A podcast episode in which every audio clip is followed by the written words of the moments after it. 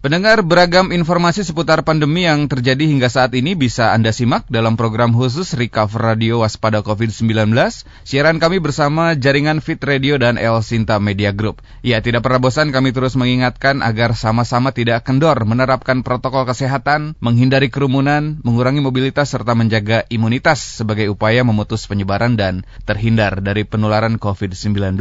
Ya, pendengar COVID-19 adalah virus yang terkait dengan infeksi dan berkembang biak saat terhirup dan masuk ke dalam saluran pernafasan. Setiap saat kita melakukan proses pernafasan untuk bisa bertahan hidup di mana kita menghirup oksigen dan juga melepaskan karbon dioksida. Mengutip laman dari American Lungs Association, sistem pernafasan manusia berfungsi untuk menyediakan asupan oksigen secara konsisten agar seluruh fungsi tubuh bisa bekerja dengan baik. Dan perlu diketahui bahwa kelancaran pernafasan merupakan hasil dari kerja berbagai organ dan jaringan yang disebut sistem pernafasan. Nah, dalam sistem pernafasan ada peranan penting dari berbagai organ yang terlibat salah satunya adalah hidung. Maka dari itu, salah satu cara untuk menghindari penularan virus melalui saluran pernafasan atau hidung dalam hal ini adalah penggunaan masker dengan benar. Nah, pendengar sebetulnya seperti apa peran dan fungsi hidung dalam sistem pernafasan serta hal-hal apa saja yang bisa mencegah dari infeksi saluran pernafasan? Saat ini kami akan temui dan berbincang langsung bersama Dr. Arif Dermawan, MKes SPTHTKLK dari Divisi Alergi Imunologi, Departemen THTKL RSUP Dr. Hasan Sadikin Bandung yang telah terhubung bersama kami melalui sambungan telepon. Halo dokter, dengan Tio dari Fit Radio, apa kabar? Sehat dok? Alhamdulillah sehat. Alhamdulillah.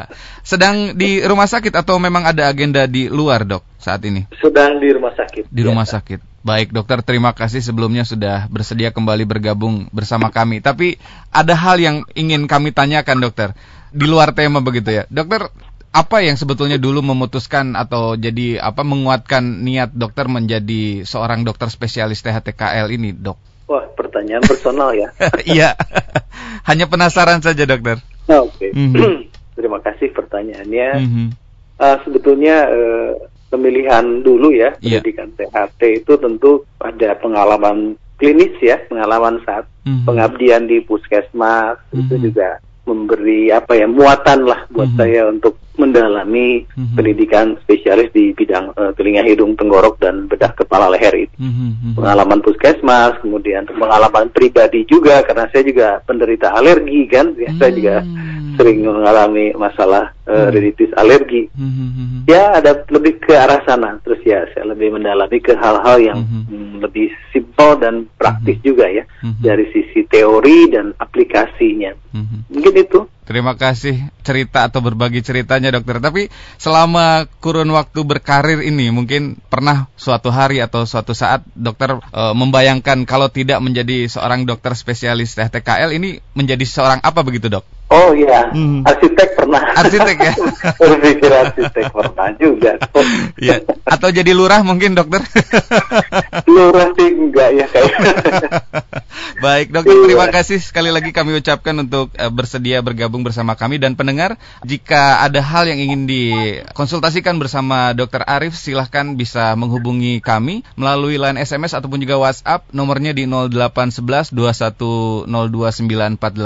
Kami ulangi sekali lagi nomornya di 0811 2102948 atau juga bisa mention dan DM melalui akun media sosial Twitter @fitradiobandung. Baik, Dokter Arif, hari ini kami ingin belajar banyak mengenai peranan dan fungsi hidung dalam mencegah infeksi saluran pernafasan, Dok. Untuk awal mungkin bisa menjadi edukasi bagi kita semua, mungkin bisa dijelaskan seperti apa anatomi dan sebetulnya apa fungsi dari hidung ini, Dokter. Baik, terima kasih uh, para pendengar semuanya ya. Iya. Ini kesekian kalinya saya ya. bergabung dengan Fit Radio hmm. dan saat berbahagia bisa berbagi hmm. pada tema pertanyaan tadi ya. Iya. Kenapa diangkat hidung karena memang sekarang lagi pandemi ya. Iya ternyata memang hidung kita di masa pandemi seperti ini tidak mampu bertahan terhadap infeksi virus ya. Hmm. Sehingga itulah tadi di pengantar dikatakan penggunaan masker yang baik itu sangat hmm. hmm saat hmm. pandemi itu sangat berguna hmm. ya. Hmm. Hmm. Secara anatomi hidung kita adalah merupakan pengaman pertama hmm. terhadap saluran pernafasan. Hmm. Jadi hidung kita berfungsi menjaga paru-paru gitu hmm. ya. Hmm. Paru-paru itu adalah barang yang gampang rusak dan mudah terinfeksi sehingga hidung itu bekerja maksimal mm-hmm. untuk memaksimalkan pertahanan ataupun menyajikan kondisi yang baik buat paru-paru. Secara anatomis kita lihat hidung kita ada yang ini ya uh, hidung bagian luar begitu mm -hmm. ya, yang bisa kita sentuh begitu yeah. dan ada hidung bagian dalam yang mhm. tertanam di dalam uh, tulang uh, dasar tengkorak kita. Mm -hmm. Nah untuk uh, hidung luar itu kita bisa raba ini ada yang cuping hidung ya, hmm. nah, itu, tip hidung kita. Nah ini memang tulang rawan dia ya. Hmm, hmm, hmm. Dan itu kalau kita pegang dia uh, tulang rawan. Yeah, ya. Yeah, yeah. Dan tulang rawan ini dibentuk oleh satu komponen uh, tulang dan juga ada bulu hidung ya. Hmm. Nah bulu hidung itu juga sama. Itu kalau kita raba di sini ada hmm. ya hidung kita ada yang berbulu ya. Hmm. Kayak itu bulu-bulu itu berfungsi untuk uh, memfiltrasi bulu hidung hmm. Udara ya hmm, hmm, hmm. maksud saya. Jadi hmm. tolong bila di hidung kita memang bulu hidungnya cukup uh, apa jangan dicabut gitu sering jadi masalah jadi penyakit akhirnya ke dokter sehat ya begitu iya. Iya, iya iya iya jadi kecuali kalau bulu hidungnya mohon maaf ya kalau hmm. memang uh, panjang itu hmm. bisa kita potong lah dirapihkan begitu ya. hmm. ya kemudian bagian hidung bagian dalam yang tidak terlihat nah ini juga yeah. dia sangat kaya akan yang dinamakan dengan selaput uh, mukosa hidung atau itu adalah selaput lendir hidung kita. Mm -hmm. Jadi -hmm. itu juga bagian dalam. Kemudian dalam bagian dalam hidung kita secara anatomi memang berlekuk-lekuk ya. Banyak hmm. pembuluh darahnya. Jadi mudah ini mimisan tuh. Hmm. Mudah berdarah hidung kita. Yeah, yeah. Terhadap perubahan suhu dan lain sebagainya. Hmm. Itu anatomi singkat. Ada anatomi luar dan bagian dalam. Baik, terima kasih dokter. Ini uh, yang dimaksud dengan pengaman ini apakah salah satu fungsinya juga dok? Atau seperti apa dokter? Betul. Mm-hmm. Fungsi hidung itu yang pertama tentu untuk bernafas ya. Mm-hmm. Untuk mm-hmm. menarik nafas, mengeluarkan nafas itu adalah aktivitas yang harus patut disyukuri oleh kita. Mm. Kita masih bisa bernafas dengan baik melalui hidung. Pada beberapa individu yang tidak beruntung bernafas harus dengan ventilator contohnya ya, yeah, yeah. atau kesulitan bernafas sama sekali dari hidung sehingga mm. harus bernafas lewat mulut atau bernafas lewat saluran yang dibuat di leher, hmm. tracheostomi ya, lubang yeah. uh, trachea. Mm-hmm. Jadi itulah kita diajarkan dari dulu kita sering bila kita takut atau kita cemas, kita hmm. kesal mm-hmm. ya kita coba bernafas dari hidung dan mulut begitu untuk menenangkan, mm-hmm. uh, mengontrol kondisi tubuh kita. Mm-hmm. Nah, fungsi hidung itu kedua selain bernafas tadi juga yeah. tentu membantu paru-paru menyediakan saluran nafas sehingga oksigenasi pertukaran oksigen yang udara bersih dan kotor itu terjadi di paru-paru dengan cukup baik. Itu dengan mm-hmm. melalui saluran pernapasan hidung kita. Mm-hmm. Kemudian fungsi tadi, fungsi hidung kedua adalah filter udara. Mm-hmm. Dia pengaman betul. Jadi kalau mm-hmm. diameter diameter kotoran yang besar-besar itu bisa terfilter mm-hmm. ya oleh bulu hidung kita. Kurang lebih ya kalau di teori di mm-hmm. textbook itu sekitar 15 mikron. Hmm. Jadi sebetulnya membersihkan hidung tuh harus.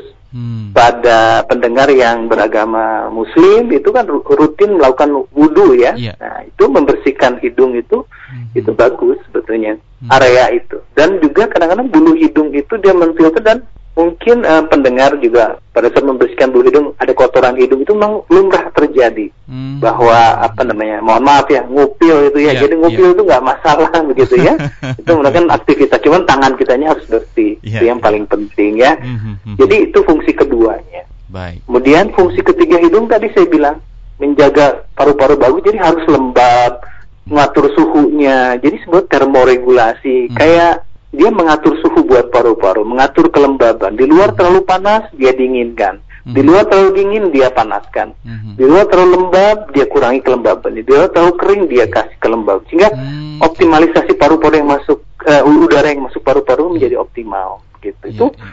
fungsi hidung itu ternyata uh, sangat penting yeah. dalam menjaga kelangsungan uh, sistem saluran pernapasan.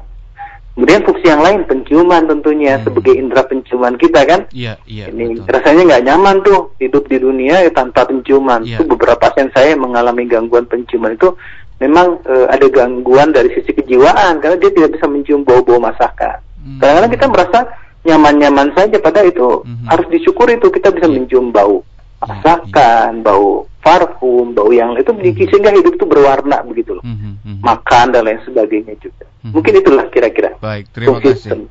Tadi uh, dokter juga sempat menyebutkan istilah filtrasi begitu ya.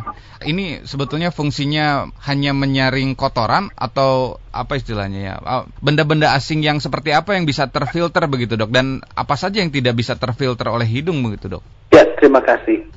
kalau diameter partikel itu bisa di yang berterbangan itu bisa difilter oleh hidung kita. Mm-hmm. Ya tentunya kalau filter uh, kurang dari 15 mikron ukurannya, yeah. itu masih bisa ditangkap oleh bulu hidung kita. Jadi mm-hmm. tolong jangan dipotong ya sampai habis begitu jangan ya bulu hidung kita berguna itu ya, ya untuk memfilter hal tersebut. Kembali saya suka ini kalau nggak rapih bolehlah dirapihkan begitu ya mm-hmm. bulu hidungnya ya pada beberapa individu kan ada yang tebal sekali. Iya, iya, iya. Saya filter hidung itu, tapi kalau diameternya lebih kurang mas, kurang dari 15 mikron, dia akan lolos lewat bulu hidung itu.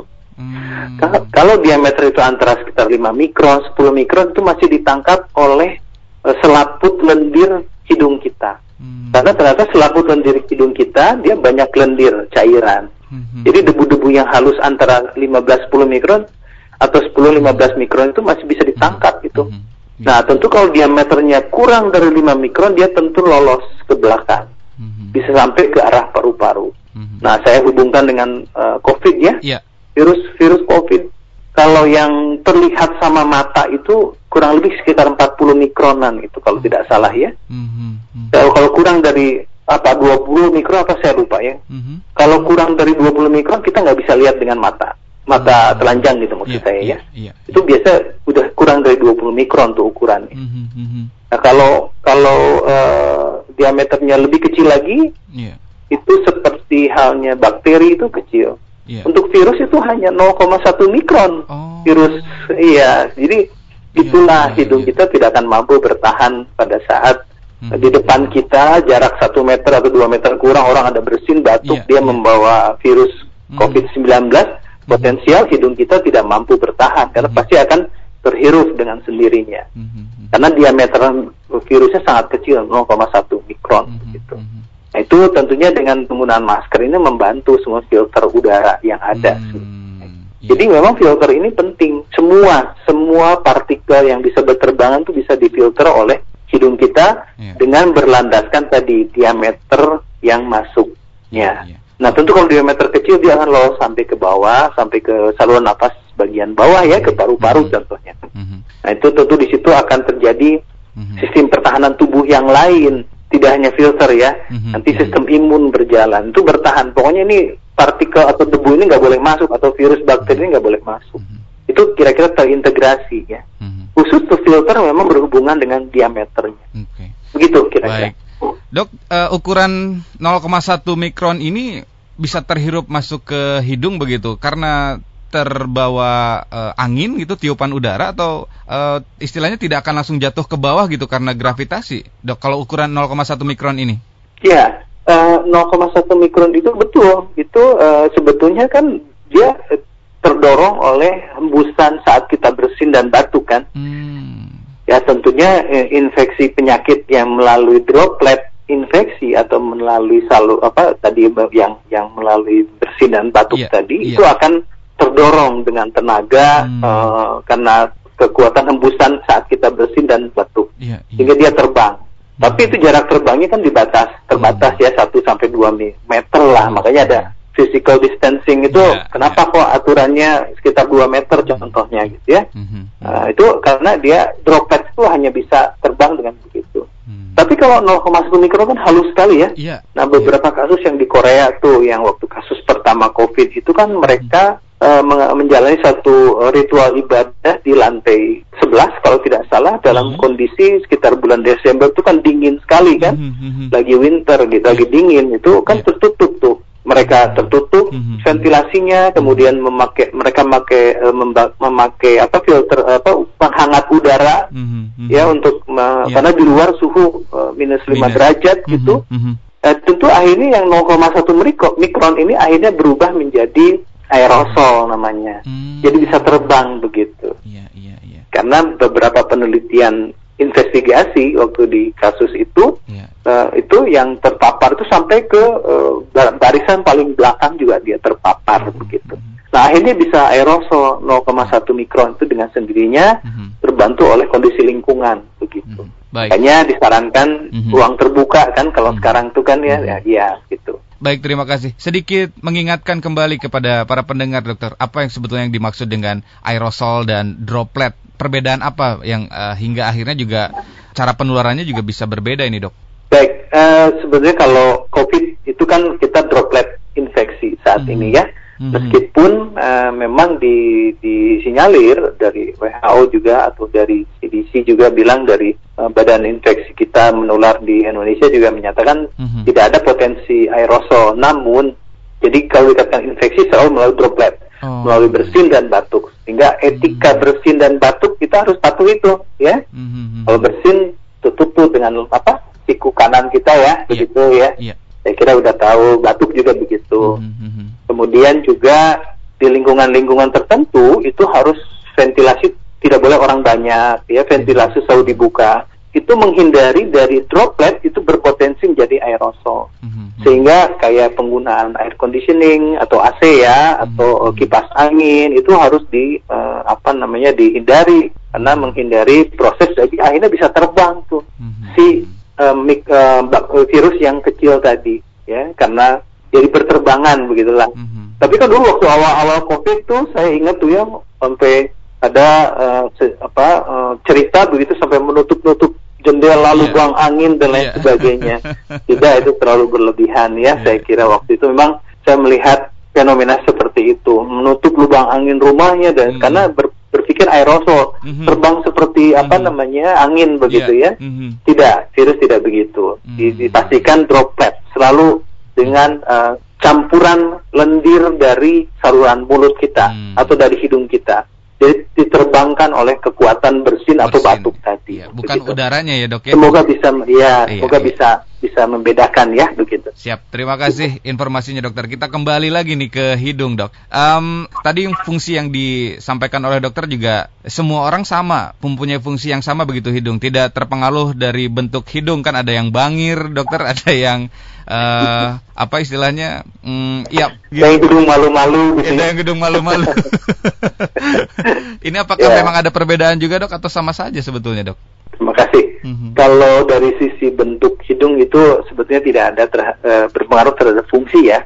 Hmm. Nah, karena kan uh, gen apa uh, ras tertentu jenis hidungnya berbeda yeah. ya, yeah. lebih dan lain sebagainya. Mm-hmm. Nah tentu dari sisi fungsi sih sama saja, ya tidak ada perbedaan. Yeah. Namun tentunya mm-hmm. kalau orang yang ras bule lah ya yeah. gitu ya, hidungnya yeah. mancung gitu ya. Mm-hmm. Main ke Indonesia gitu contohnya mm-hmm. atau ke Bali gitu, mereka bermotor tuh, yeah. enak tuh bermotor di Bali tanpa helm kan boleh katanya. Orang-orang bule kan begitu, yeah. sambil merokok tuh kan bebas mm-hmm. banget ya. Mm-hmm.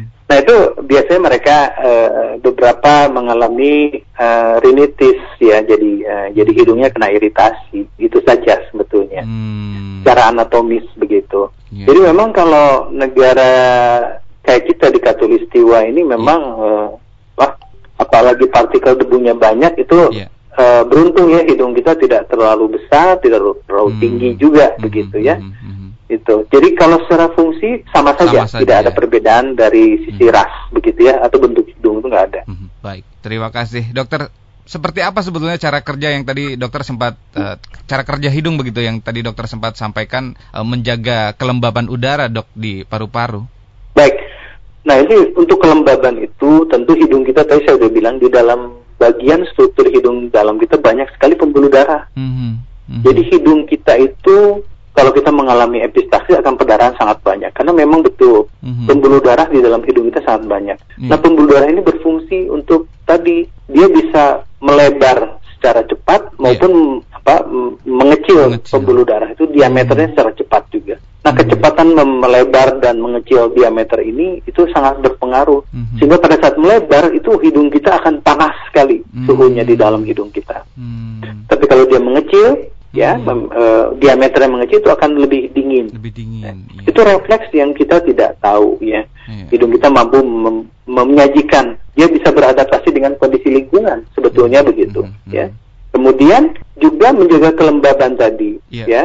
Kalau di kita hirup udara terlalu kering gitu, pasti yeah. dia akan mengeluarkan cairan hidung kita itu ada hmm. di dalam selaput lendir itu ada yang namanya sel penghasil uh, cairan atau sel goblet ya secara medis namanya. Hmm. Dia itu menghasilkan cairan. Jadi kulit atau selaput lendir kita itu nggak tidak kering, tidak seperti kulit hmm. kita, dia selalu basah. Yeah, yeah, yeah. Nah itu cairan-cairan itu itu akan diserap oleh hmm uh, suhu atau udara yang masuk. Hmm. Jadi kandungan airnya akan diserap tuh sehingga lebih dingin udaranya. Hmm. Atau kalau di dalam terlalu apa dingin gitu, yeah. dia oh ini masuk paru-paru bahaya nih. Hmm. Dia diambil tuh apa suhunya diturunkan lah begitu. Hmm. Apakah dengan penambahan air?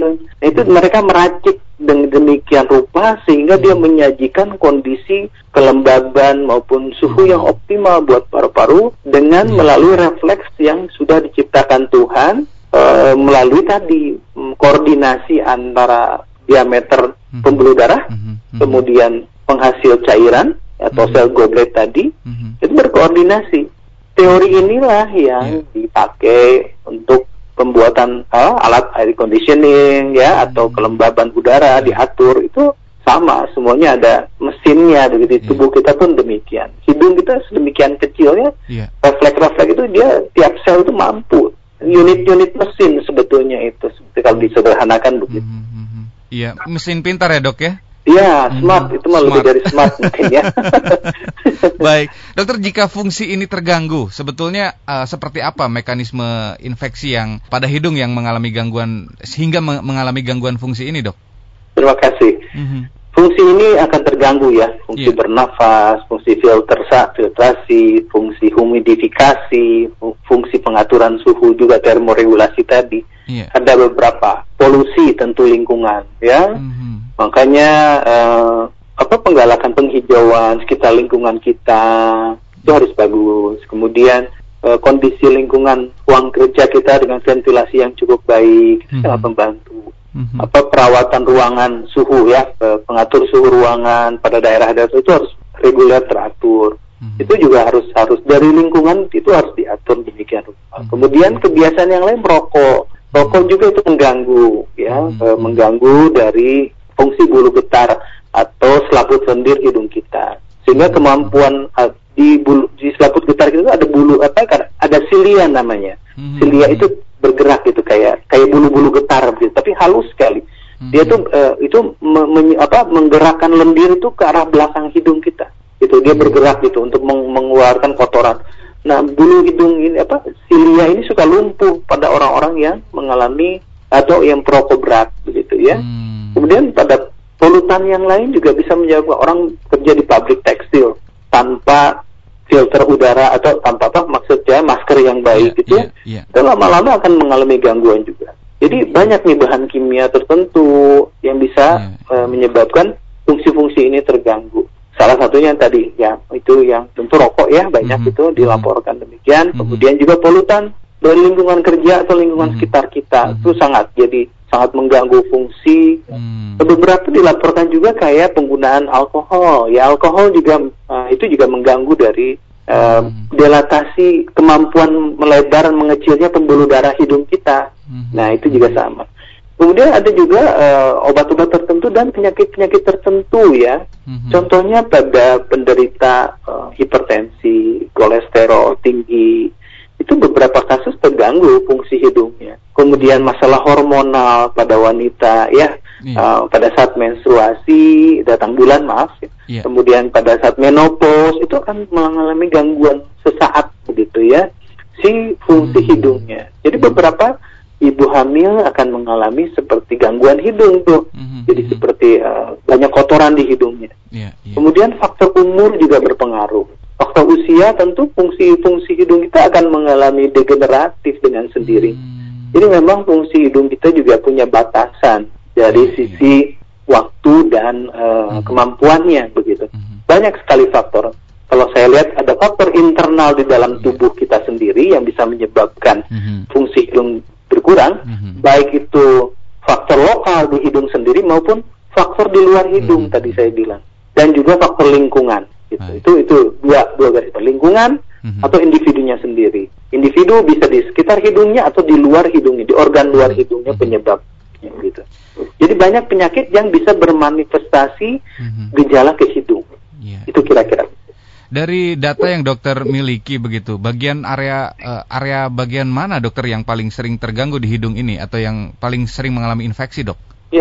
Uh, saya uh, perlu menerangkan juga bahwa di hidung kita ada yang disebut dengan rongga sinus ya. Tadi maaf hmm. terlupakan di hmm. sisi anatomi. Iya, iya. Sama rongga sinus juga berfungsi seperti halnya saluran hidung kita. Dia ikut dalam fungsi fungsi hidung tadi. Hmm. Nah, organ yang sering terganggu pada dia terganggu ini memang yeah. uh, kebanyakan sering dilaporkan adalah rongga sinusnya. Hmm, ya. Rongga sinus. Kita tahu Tuhan tuh menciptakan rongga sinus tuh biar tengkorak kita nggak terlalu berat ya. Kebayang hmm. kalau tengkorak kita semuanya tulang begitu, hmm, hmm, tidak berongga-rongga gitu, yeah. mungkin kepala kita nggak bisa tegak itu berat gitu ya, gitu ya, contohnya. Yeah, yeah. gitu. Jadi itu makanya rongga tengkorak itu berongga-rongga. Nah rongga-rongga itu hmm. uh, itu mem membuat tengkorak kita tuh lebih ringan begitu. Satu itu, kedua juga yeah. punya fungsi yang lain juga. Yeah. Nah kebetulan rongga sinus itu merupakan uh, rongga apa ya namanya uh, dead end apa buntu ya begitu hmm, hmm. Uh, rongga buntu begitu sehingga sia uh, pintu-pintunya itu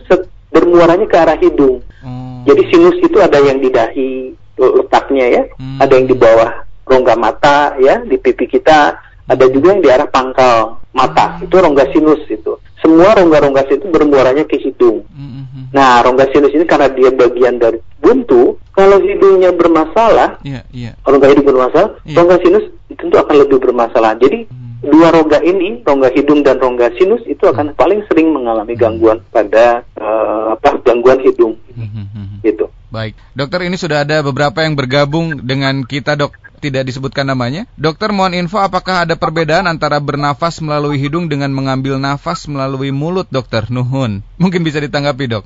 Betul. Mm-hmm. Pertanyaan bagus, terima kasih. Uh, tentu uh, idealnya kita bernapas selalu lewat hidung. Iya. Yeah. Namun pada beberapa interval itu boleh kita bernapas lewat mulut begitu. Memang mm-hmm.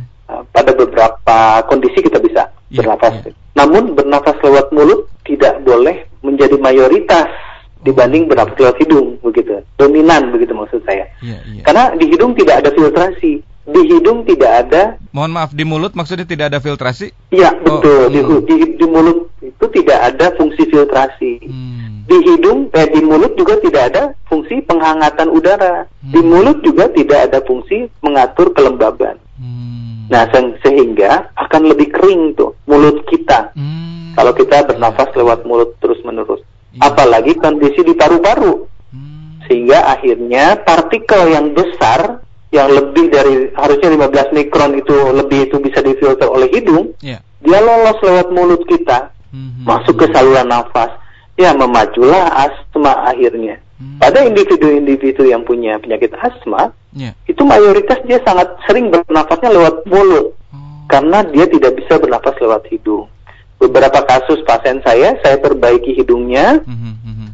alhamdulillah ya asmanya akhirnya terkontrol begitu. Mm-hmm. Sehingga memang dari situ terlihat bahwa memang hidung sangat menyajikan kondisi optimal buat paru-paru begitu. Mm-hmm. Jadi sangat berbeda, pasti akan lebih uh, feel, mm-hmm. uh, lebih kotor, lebih lebih kering gitu, tidak mm-hmm. lebih panas begitu, kemudian lebih basah. Jadi nggak ada fungsi-fungsi yang tadi kalau mulut itu. Uh, beberapa literatur menyatakan ada perbedaan suhunya yang cukup besar itu. Mm-hmm. Ya, jadi lebih lebih apa uh, optimalisasinya nggak kekejar suhu yang di paru-parunya itu. Mm-hmm kalau kita bernafas lewat mulut terus-terusan. Hmm. Begitu. Baik. Tapi dokter, hal apa yang memang mm, memper apa istilahnya ya? Kondisi-kondisi seperti apa misalkan yang kita akhirnya disarankan atau diperbolehkan bernafas melalui mulut, Dok? Uh, ya, uh, memang tidak mungkin kita bernafas dari hidung terus-menerus tidak. Pasti hmm. ada fase hmm. uh, bernafas juga dari mulut. Yeah. Dan memang uh, beberapa uh, panduan juga memang uh, intinya adalah begini. Yeah tidak boleh kita dominansi bernafas selalu dari mulut, oh, gitu. Iya, iya. Harus ada juga bernafas dari hidung itu harus lebih dominan.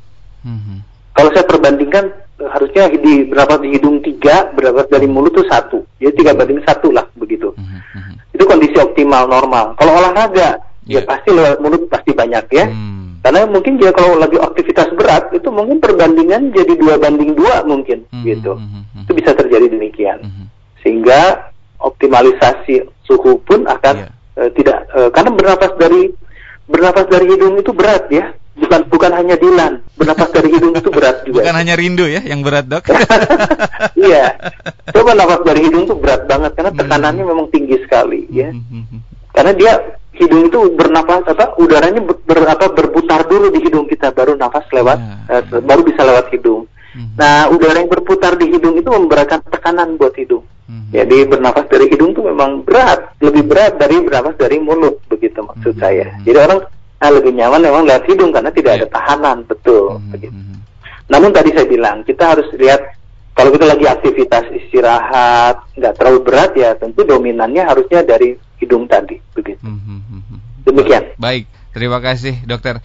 Tadi dokter sempat menyinggung agar tetap mengoptimalisasi begitu ya sistem uh, pertahanan dan sistem saluran pernafasan ini adalah uh, dengan cara seperti apa dok agar kita tetap bisa menjaga hidung ini fungsinya tetap optimal dokter? Ya terima kasih. Jadi hmm. fungsi hidung itu selain itu kita pelajari ya kita hmm. harus aware terhadap fungsi-fungsi hidung ini ternyata memang sudah diciptakan Tuhan demikian kompleks dan rumit ya. Sehingga hmm. itu fungsi hidung ini hidung ini harus kita jaga tadi tentu kita melihat kalau lingkungan kita terlalu berat kita pakai masker yang baik gitu ya hmm. kemudian uh, sering mencuci hidung ya sekarang hmm. cuci hidung uh, dengan uh, rutin ya ada beberapa produk atau pencuci hidung yang bisa dijual bebas ya yeah. itu bisa membantu mencuci hidung kita tentu itu harus harusnya dengan saran dan petunjuk dari dokter juga. Mm -hmm. Dan kalau kita bekerja di tempat yang berat gitu ya, yeah. partikel debunya cukup tinggi, yeah. tentu kita harus jangan rewel, eh, jangan tidak mau harus pakai filter udara tuh ya. Uh, walaupun kita bekerja di uh, mm -hmm. uh, mebeler gitu yeah. kan iya. banyak tuh kerja kayu dan lain sebagainya atau di proyek pembangunan gitu atau di rumah kita sedang renovasi, mm -hmm. kita harus sadar ini pasti beban hidung kita akan mengalami berat kan. Nah, itu kita pakailah filter hidung ya. Hmm. Jadi seperti masker itu atau kita lagi sakit nih, hmm. sedang pilek, itu fungsi hidung kita akan terganggu. Pakai hmm. masker. Jadi masker tuh memang ideal untuk orang-orang yang sedang sakit sebetulnya. Hmm. Selain buat filter hidung kita terjaga, yeah. juga juga kita biar tidak menulari ke orang lain. Hmm. Nah, seperti itu. Kemudian untuk menjaga yang lain tentu olahraga, ya hmm. itu sistem imun kita harus dijaga dengan baik. Hmm. Karena mau bagaimanapun juga fungsi hidung kita berhubungan dengan uh, fungsi organ. Fungsi organ tentu akan berhubungan juga dengan sistem fungsi imunitas tubuh kita sendiri. Hmm. Sehingga olahraga yang baik, uh, makan yang baik, kemudian uh, istirahat yang cukup, ya, mm-hmm. makan makanan yang seimbang, itu juga membantu. Itu membantu fungsi tubuh kita baik. Biasanya fungsi hidung akan membaik. Tentu merokok, alkohol, yeah. ya, itu juga penting untuk dihindari. PHBS ya dok ya, yang digaris bawahi ya dok? Ya, hmm. betulnya itu. Hmm. Baik, Betul. terima kasih dokter. Ini ada Ibu Agdi dari Margahayu. Mau bertanya dokter, polip hidung itu penyebabnya apa ya? Dan bagaimana cara mencegahnya? Terima kasih dokter. Terima kasih. Dari polip hidung ada awalnya fungsi hidung terganggu dulu ya. Terima kasih Bu ya. Hmm. hmm, hmm. Fungsi hidung terganggu dulu, hidungnya akhirnya uh, memang terlalu apa namanya selaput lendirnya menjadi kering. Hmm. Kemudian selaput lendir ini akan mengalami robekan Nah, akhirnya mm-hmm. terjadi infeksi di situ.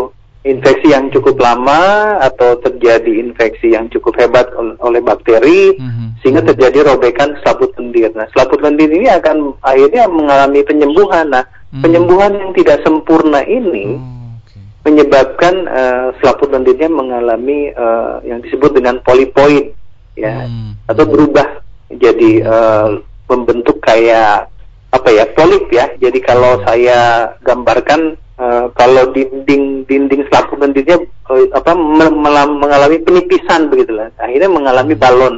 Hmm. Berbentuk seperti balon itu polip namanya. Hmm. Nah, polip hidung itu adalah kelanjutan atau proses kronis hmm. dari suatu infeksi hmm. uh, sinusitis kah atau infeksi hidung seperti rinitis begitu. Hmm. Itu infeksi lanjutan atau infeksi kronis. Karena kalau sudah terjadi polip memang ini biasanya hmm. sudah sangat terganggu dari sisi uh, kesehatan hidungnya. Gitu. Hmm. Malah sering jatuh harus dioperasi itu biasanya. Oh, Demikian. Baik, jadi awalnya adalah uh, proses penyembuhan yang tidak sempurna begitu ya dok ya dari infeksi ya, yang terjadi. fungsi hidung terganggu, hmm. infeksi hmm. itu prosesnya nggak tidak sembuh-sembuh akhirnya hmm. begitu, tidak tuntas. Begitu. Baik.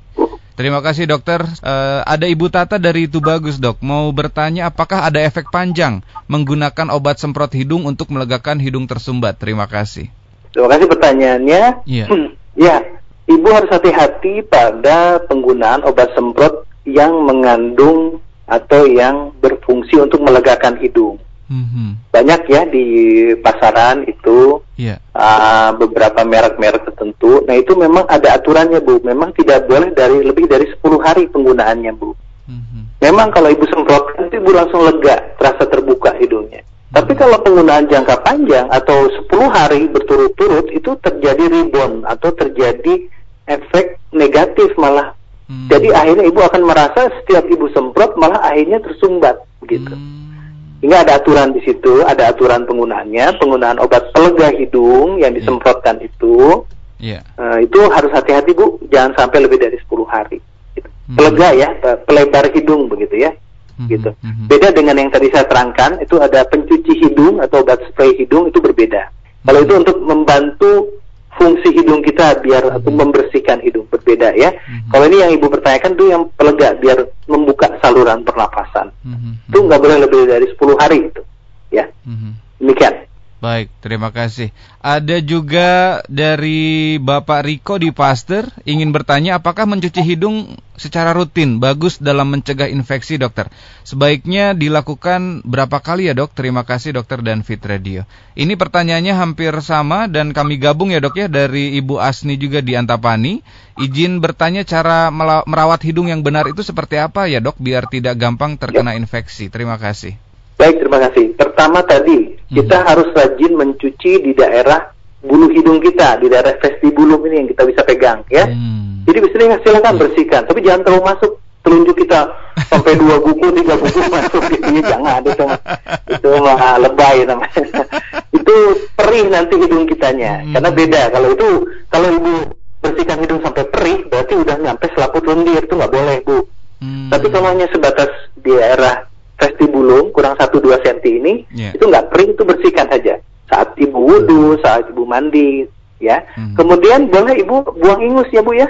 Mm. apa nyingsring ya kalau orang Prancis bilangnya nyingsring itu ya pelan pelan begitu boleh silahkan pelan pelan yeah. tapi jangan dipaksa. Itu membantu juga. Mm-hmm. atau bapak pakai motor tiap hari gitu kan pak ya. Terus pulang ke rumah setelah mandi jangan lupa hidung terus bapak buang boleh dicuci seperti dicuci, itu. ya ada beberapa yang memang bekerja di tempat yang padat, mm-hmm. polu polusinya cukup kuat gitu ya. Yeah, yeah, itu yeah. boleh melakukan cuci hidung. Dan cuci hidung itu mm-hmm. tidak ada batas sebetulnya. Silahkan saja, tidak ada oh, dosis baik. maksimal. Yeah. Hanya memang uh, disesuaikan. Sebetulnya hidung kita punya kemampuan mem membersihkan sendiri sebetulnya. Mm-hmm. Jadi cuci hidung itu sebetulnya nggak harus juga sampai uh, sering mm-hmm. setiap hari. Saya khawatir jadi akhirnya nanti mohon maaf jadi kebiasaan jadi nanti psikosomatis aduh kalau nggak cuci hidung nanti banyak oh. ini tidak tidak seperti itu ya. Yeah, yeah, yeah. jadi wajar-wajar saja. Kalau yang diajarkan cuci hidung depan kan ya itu lima kali sehari satu wudhu begitu udah hmm, cukup mm, saya kira. mm, mm, kecuali kalau lendir kita lagi banyak itu ibu boleh semprotkan seperti mm, itu. biasanya dokter sering menyarankan tiga kali sehari ya. Yeah. itu itu itu bisa saja. Tapi kalau ibu lagi sehat tidak terlalu banyak kotoran hidung, nggak usah. Sebetulnya cukup dengan yang depannya saja. Hmm. Tapi kalau kotoran hidung selalu banyak, lendir juga banyak, boleh itu. Apalagi orang tua. Nah, orang tua lain lain masalah atau bayi, fungsi hidungnya belum maksimal berfungsi. Hmm. hmm, hmm. Atau pada anak-anaknya belum maksimal pada bayi. Kalau pada orang tua sudah terjadi penurunan fungsi, nah itu yeah. bisa itu tiap hari reguler dibersihkan. Hmm. Itu silahkan di, dibersihkan, di, dibantu dengan pencuci hidung. Seperti itu. Baik, sebetulnya tidak ada batasan ya dok ya untuk sebetulnya kapan tidak, ya, yes. untuk pencuci hidung. Baik, terima kasih. Ada juga Ibu Fitri satu lagi ya dok ya.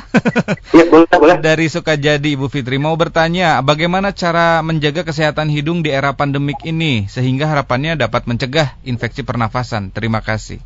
Ya, di masa pandemi seperti ini saya nyambung dengan pertanyaan tadi, ya. hmm, tentu hidung kita nggak akan mampu bertahan bu dalam pandemi mengingat diameter virus yang demikian kecil. Hmm. Sehingga selain yang tadi saya terangkan sebelum hmm. pertanyaan uh, pernyataan ini, yeah. ya cuci reguler, kemudian boleh cuci hidung atau semprot hidung, hmm. Hmm. kemudian ibu buang ya blowing itu hidung hidungnya di hmm. sering begitu ya. Yeah. kemudian juga olahraga teratur itu sangat hmm. menjaga gizi dan lain sebagainya juga. Kemudian yang paling penting masker bu. Lagi pandemi seperti ini hmm. Konyol lah kalau kita nggak pakai hmm. masker itu kalau menurut saya gitu. Yeah, yeah. Nggak jago lah gitu ya sebetulnya kalau menurut saya lagi iya. pandemi yeah. terus nggak pakai masker hmm. seperti ini hmm. berbahaya karena hmm. virusnya sangat kecil. Yeah, yeah. Tetap kita harus menjaga kesehatan kita di masa pandemi. Saya yakin kita semua bisa mengalahkan masa pandemi ini masa pandemi ini menjadi cerita indah lah gitu ya buat kita mm-hmm. bahwa kita pernah mm-hmm. menghidup di masa pandemi seperti ini mm-hmm. Dan menurut saya kita 2025 lah baru mm-hmm. selesai mungkin jadi kita harus beradaptasi dengan kondisi-kondisi seperti ini mm-hmm. uh, dan terus berinovasi dan semangat begitu tetap dalam aktivitas keseharian mm-hmm. tetap semangat dan tetap sehat saja itu dari saya terima kasih Hatur nuhun dokter untuk waktu dan kesediaannya sudah bisa bergabung bersama kami. Semoga selalu sehat ya dok ya. Iya. Amin. Terima kasih selamat beraktivitas dokter. Demikian pendengar perbincangan kami bersama Dr. Arif Dermawan MKes SPTHTKLK dari Divisi Alergi Imunologi Departemen THTKL RSUP Dr. Hasan Sadikin Bandung. Dan terima kasih juga untuk Anda yang sudah bergabung. Mohon maaf jika ada pertanyaan yang belum sempat kami sampaikan karena keterbatasan waktu. Tapi Anda bisa menyimak kembali setiap episode kami bersama para narasumber melalui podcast Spotify at Fit Radio Bandung. Terima kasih, tetap fit, tetap sehat, tetap semangat fit listeners, and stay fit for life.